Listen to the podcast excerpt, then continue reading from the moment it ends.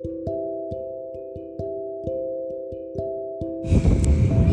皆さんこんにちは。パリの街角からお届けします。フランス留学コーディネーター愛子です。この番組ではフランス留学、進学の経験や日々のパリの生活について発信しています。皆さんいかがお過ごしでしょうか？はい、今日はですね、外から撮ってます。今、あの、地元の公園に行っているんで、いるんですけど、17時です。あの、今日はね、あの、夜昼に大学の同級生の友達、仲良し2人とランチをしてきて、1人は昨日誕生日で、1人は、あの、出産をしてしたので、そのお祝いをしてきました。こう大学からね、もう18の時から一緒にいる2人なんですけど、めっちゃやっぱ楽しいですね。年に1回とかこう会って、帰国するたびに会ってるんですけど、やっぱなんかこう、昔から変わらない場所があるっていうのめっちゃいいなって思いました。が自分もこう大学の友達とか、すごい気の知れた友達だから、すごいこう心許して何でも話せる、すごい落ち着くし楽しいですよね。なんかこう、この、だか大学生活に若干戻ったような、その、なんていうんですかね、こう、日本に帰っていろいろ思い出すような感じがすごいこう、懐かしくて、ね、あ、楽しかったなって思います。うん。今はね、ちょうど今日はあの、すごい天気、福岡にいるんですけど、天気が良くて、すごい外がこう、心地いいので、家に帰るの、太陽も出てるし、家に帰るのもったいないなと思って、夕方の公園に来たんですけど、公園に来てたか座って、ただ時間が過ぎるのを感じるっていうのは 結構フランスでするんですけど、今ね、公園見ると私だけですね、そんなことしてるのは。あの、あとはなんかこう、放課後の小学生とかがすごいたくさん、あの、遊んでて、あ、なんか懐かしいなとか、なんかあのー、かくれんぼもういいかいまだだよみたいなしてる子供とかが、え、わ、なんかしてたわ、昔そういえばと思って、そうそうそう、あ、今の子もそんなするんだな、なんか嬉しいなとか思ったりとか、自分たちがしてた遊びを女の子たちがしてたりして、あ、めっちゃ懐かしいと、ただそれをなんか眺めてるだけでいろいろこう、ずっと忘れてたような記憶とかがいろいろ思い出されてすごい面白いなっていうふうに思っています。はい。えー、今日お話しするテーマなんですけど、何にしましょうかね。今日まだちょっとテーマ決めずにまだあのお話を始めたんですけど、うん。なんか、あ、そうですね。じゃあちょっとこう、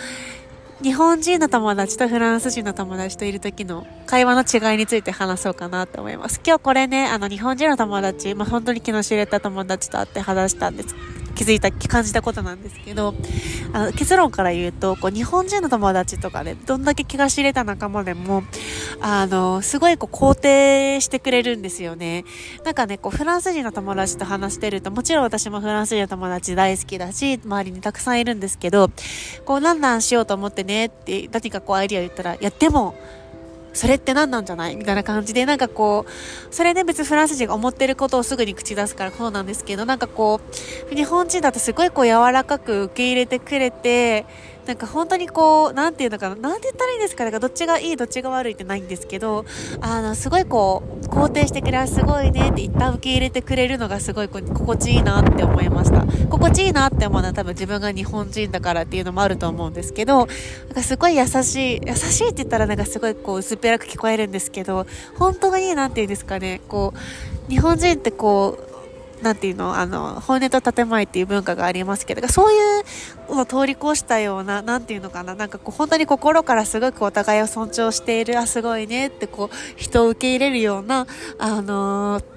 のがね、本当は人によると思うんですけど、私の周りにはそういう人がすっごい多くて、あ、なんか全然フランス人の友達と話してる時と違うなって思います。あとね、多分話す言語によって私の性格も変わるんですよね。こう日本語で話す時はまあこんな感じですけど、多分こうフランス人と話す時、まあ、フランス語で話す時の性格ってまたちょっと変わるんですよね。日本語で話す時と。どんな感じで変わるんって言ったら、うーん、なんかね、フランス語の時の方が多分すごいダイレクトになるし、結構こう皮肉っぽいことも言うし、ジョークとかもちょっと皮肉になるし、うーん、そうだね、すっごい暇な時に、あ、今日は本当になんか、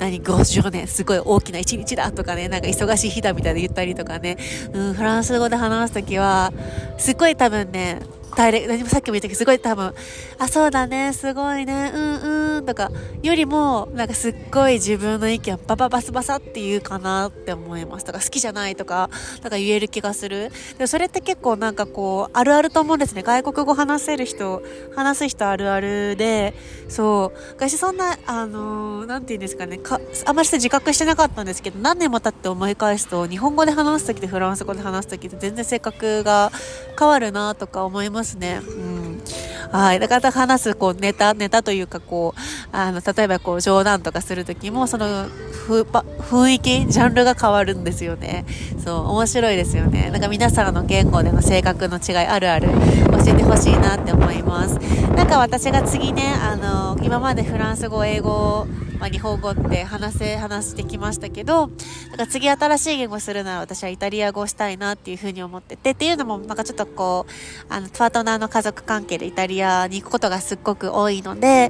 あの、その街の人は結構英語も話せない、イタリア語オンリーの世界だから、なんかその、もっとイタリア語とか話せたら新しいことが文化にも触れられて、なんかもっと楽しいこと、気づきとかあるんじゃないかなって思うので、まあ、次勉強するならイタリア語したいなって思うけど、ど、まだちょっとその段階じゃないですね、今は。